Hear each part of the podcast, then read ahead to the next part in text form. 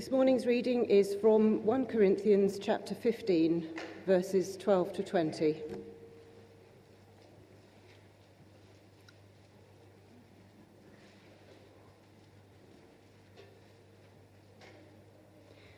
But if it is preached that Christ has been raised from the dead, how can some of you say that there is no resurrection of the dead?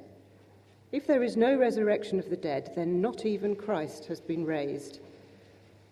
And if Christ has not been raised, our preaching is useless, and so is your faith. More than that, we are then found to be false witnesses about God, for we have testified about God that he raised Christ from the dead but he did not raise him, if in fact the dead are not raised. For if the dead are not raised, then Christ has not been raised either. And if Christ has not been raised, your faith is futile. You are still in your sins. Then those also who have fallen asleep in Christ are lost. If only for this life we have hope in Christ, we are to be pitied more than all men. But Christ has indeed been raised from the dead, the first fruits of those who have fallen asleep. This is the word of the Lord. Well, verse 17 of 1 Corinthians 15 If Christ has not been raised, your faith is futile and you are still in your sins. Last week we saw that the primary significance of the resurrection of Jesus from the dead is that the verdict on Jesus was reversed. And we um, realized how the apostles, in their early sermons in the Acts of the Apostles, hammered home the three truths. You killed him, but God raised him, and we are witnesses. Well, a second significance is that the resurrection of Christ assures us of God's forgiveness. Any psychiatrist will tell you that guilt and health cannot coexist. One said, I could dismiss half my patients tomorrow if they could be assured of forgiveness. For all of us have a skeleton or two in some dark cupboard, memories of things we have thought, said, or done, of which in our better moments we are thoroughly ashamed. Our conscience nags, it condemns, and may even torment us. Next time you buy or apply Chanel number five, remember the words of uh, its designer, Coco Chanel. Guilt is perhaps the most painful companion of death. How do you get away from things which are in your head? How do you experience the truth of that French proverb, there is no pillow as soft as a clear conscience? Well, several times during his public ministry, Jesus spoke words of forgiveness and peace. And in the upper room, he referred to the communion cup as his blood of the covenant poured out for many for the forgiveness of sins. He linked, in other words, our forgiveness with his death. The Apostle Paul, in uh, verse 3 of chapter 15 of 1 Corinthians, puts it simply Christ died for our sins. So sin and death are coupled together, evil and its just reward. Death is the penalty for sin, or its wages, as Paul says in his letter to the Christian church in Rome. But here he simply says, Christ died for our sins. And that can only mean one thing. Our default position in life is that we are sinners, that we deserve to die for our sins, we deserve to pay the penalty for them. But that he died in our place for our sins as our substitute on the cross. As John Stott, in his probably greatest work, The Cross of Christ, pointed out, if words have any meaning, it can only mean that and nothing else. Christ dying in our place is a reference back in time to the writing of the prophet Isaiah hundreds of years before, where in uh, chapter 53, verses 4 and 5, he predicted the arrival of the suffering servant who would bear the sins of the people. He wrote, Surely he took up our pain and bore our suffering, yet we considered him punished by God, stricken by him and afflicted. But he was pierced for our transgressions, he was crushed for our iniquities. The punishment that brought us peace was on him, and by his wounds we are healed. And Jesus applied that expectation to himself. He claimed that he was the divine remedy for our sin. He says, we, we read in Mark 10:45 that he gave his life as a ransom for many. In other words, he paid the price to release the captive. And the picture is of us imprisoned by our sins, by our guilt, completely self centered. And his death on the cross was the ransom price for our release and liberation. He died for our sins. He's therefore in a position to offer us forgiveness of our sins. But how do we know that it worked?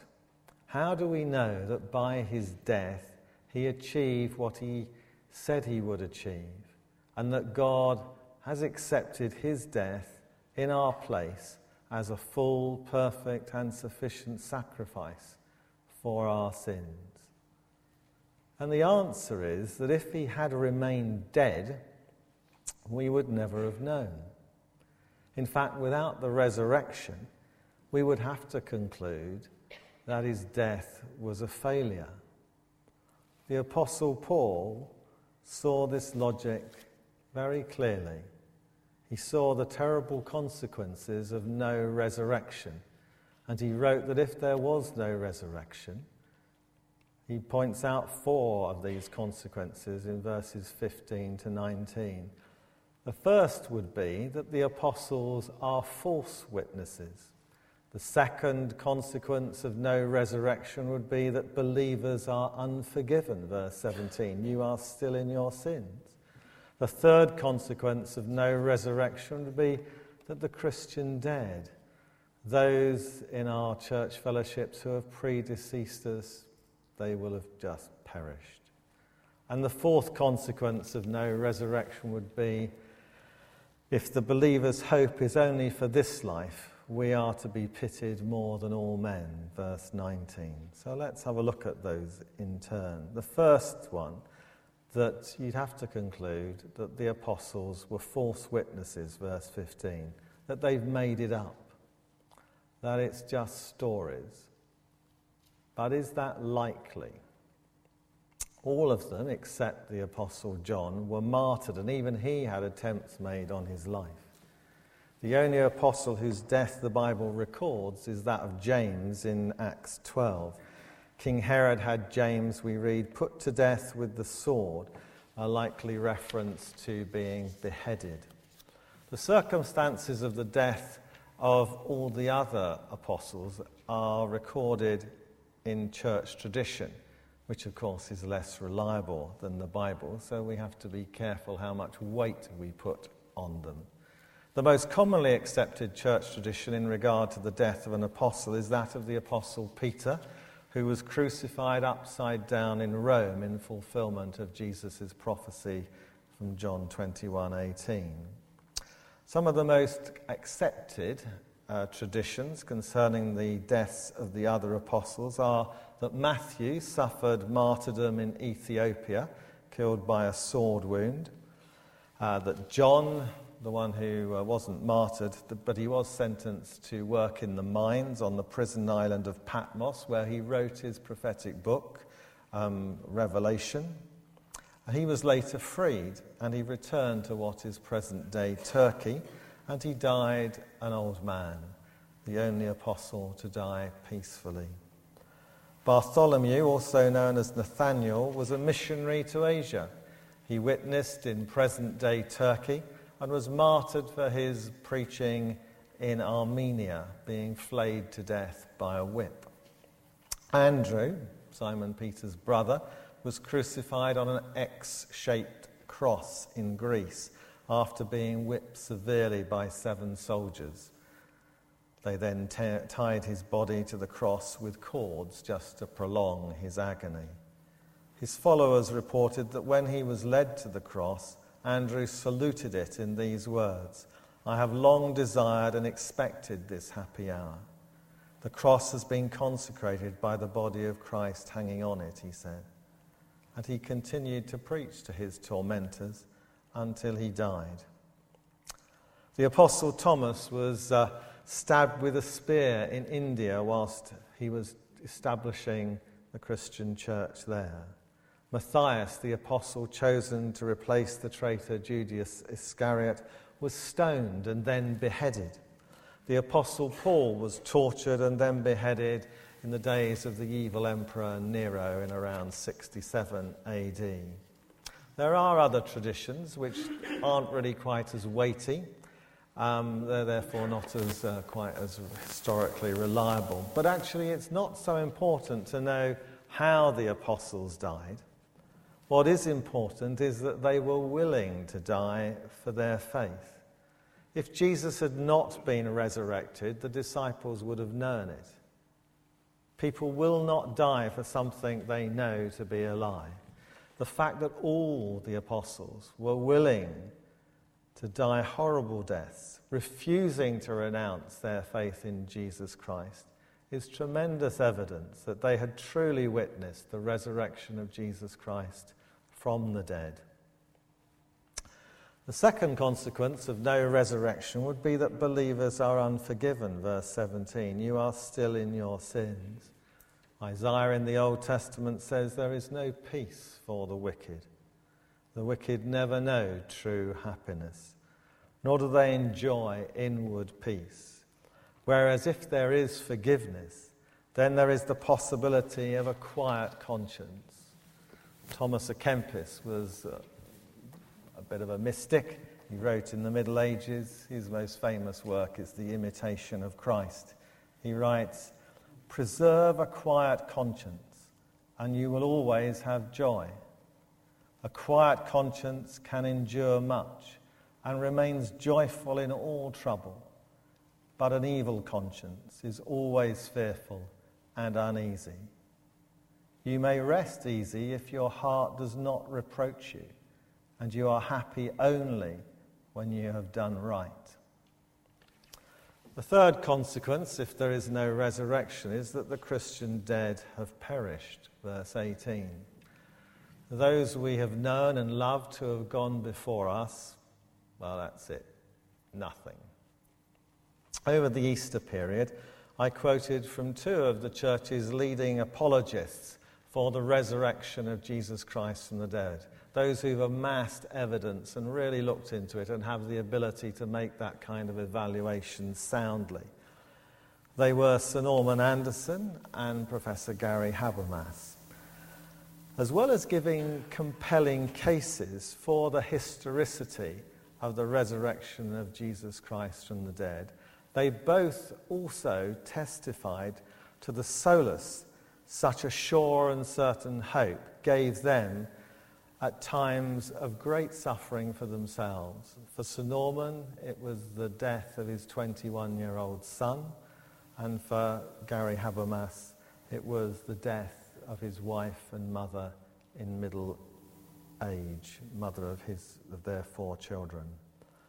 Both comment that not only will Christ raise them from the dead, to meet Christ, but he will raise them to meet their loved ones once again. Without the resurrection of Christ, as the beginning of a restored universe, our hope that our deceased loved ones are still alive simply just fades away. It goes out the window. And the fourth consequence of no resurrection would be if believers' hope is only for this life, we are to be more pitied than all men. Verse 19. We will have backed a lost cause. Lost because it's false.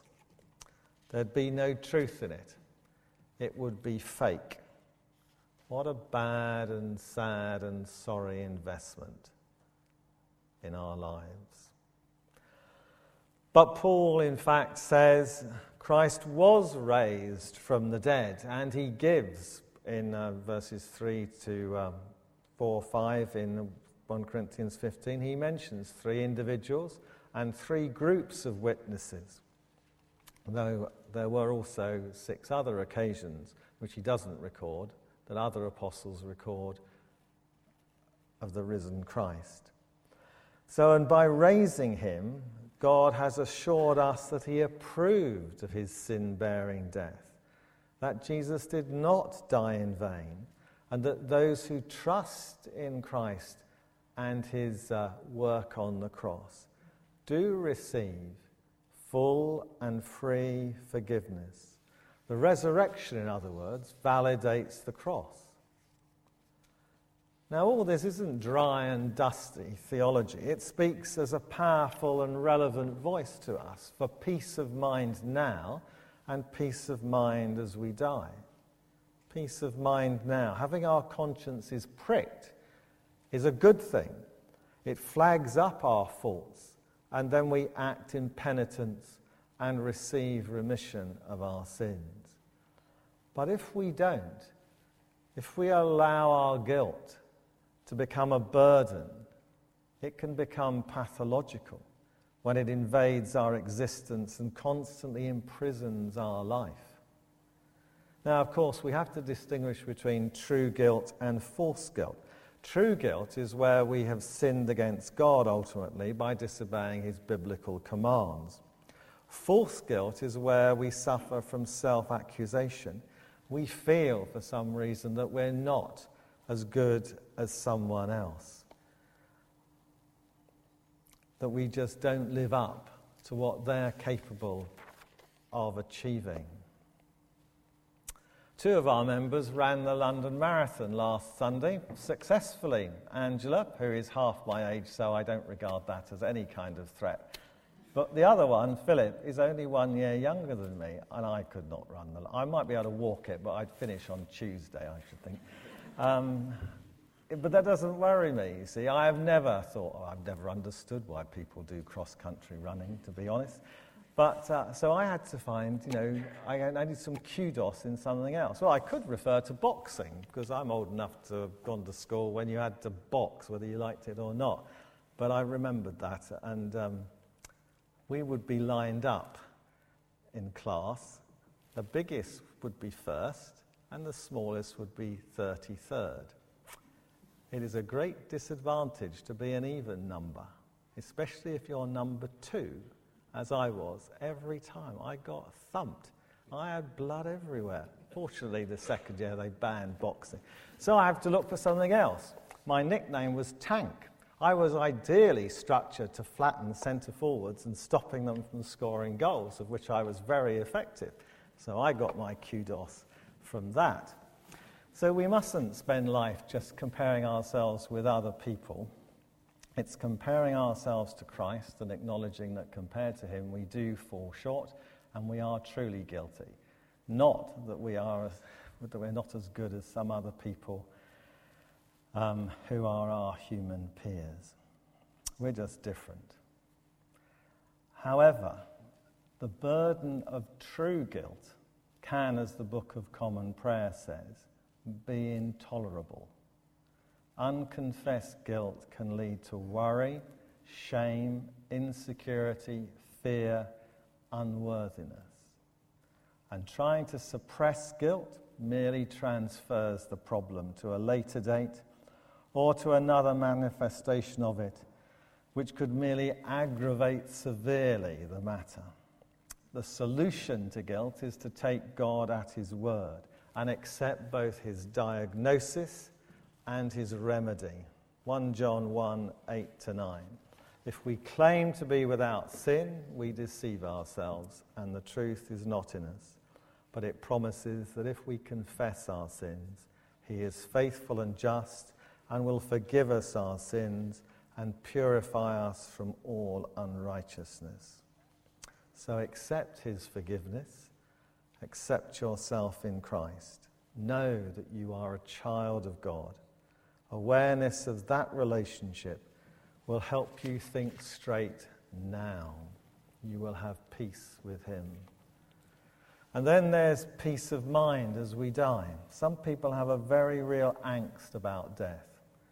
Others simply freeze it out of their thinking. They almost go to death comatose. And some are just too tired and are just resigned to it all. Now, if we know that we're going on a journey, it is wise to be prepared in advance. So, if we become terminally ill, we should involve discussion with our doctors about our end of life pathway. But there is a pathway which is beyond simple medical remit, and that is being ready to meet our Maker, as it's sometimes expressed. Being at peace with God as we pass from this life into the peaceful presence of life with Him forever. Dr. Howard Guinness was an ordained medical missionary, a pioneer and a pioneer of student work in Australia. In his book, The Last Enemy, he cites the research done into what was, by the Australian Medical Association, emotional reactions associated with death. Part of the findings that he reports were that least anxiety was shown by the very religious or those of no faith most anxiety by those whose faith was nominal.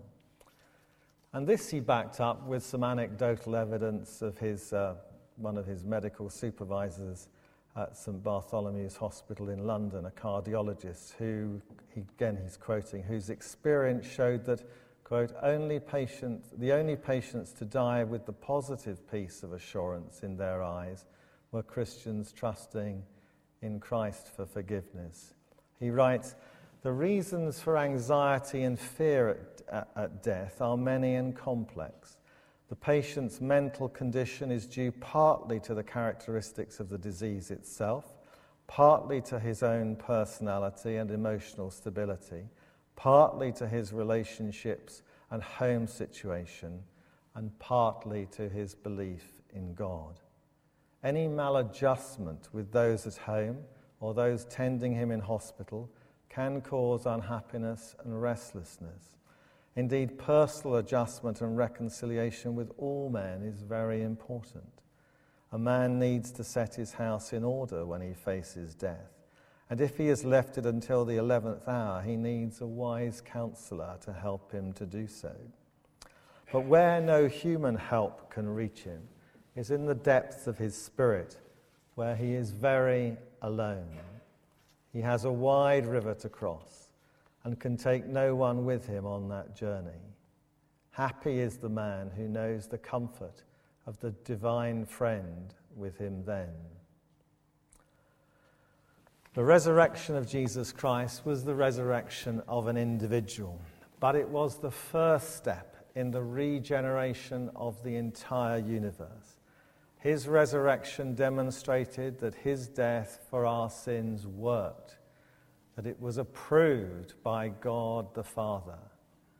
We are offered remission of our sins and a place in that new creation upon repentance and faith in Jesus Christ and his work. We should not leave this life without it. Let us pray.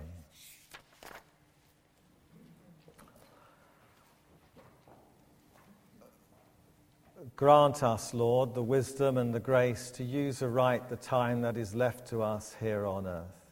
Lead us to repent of our sins, the evil we have done and the good we have not done, and strengthen us to follow in the steps of your Son in the way that leads to the fullness of eternal life. Through Jesus Christ our Lord. Amen.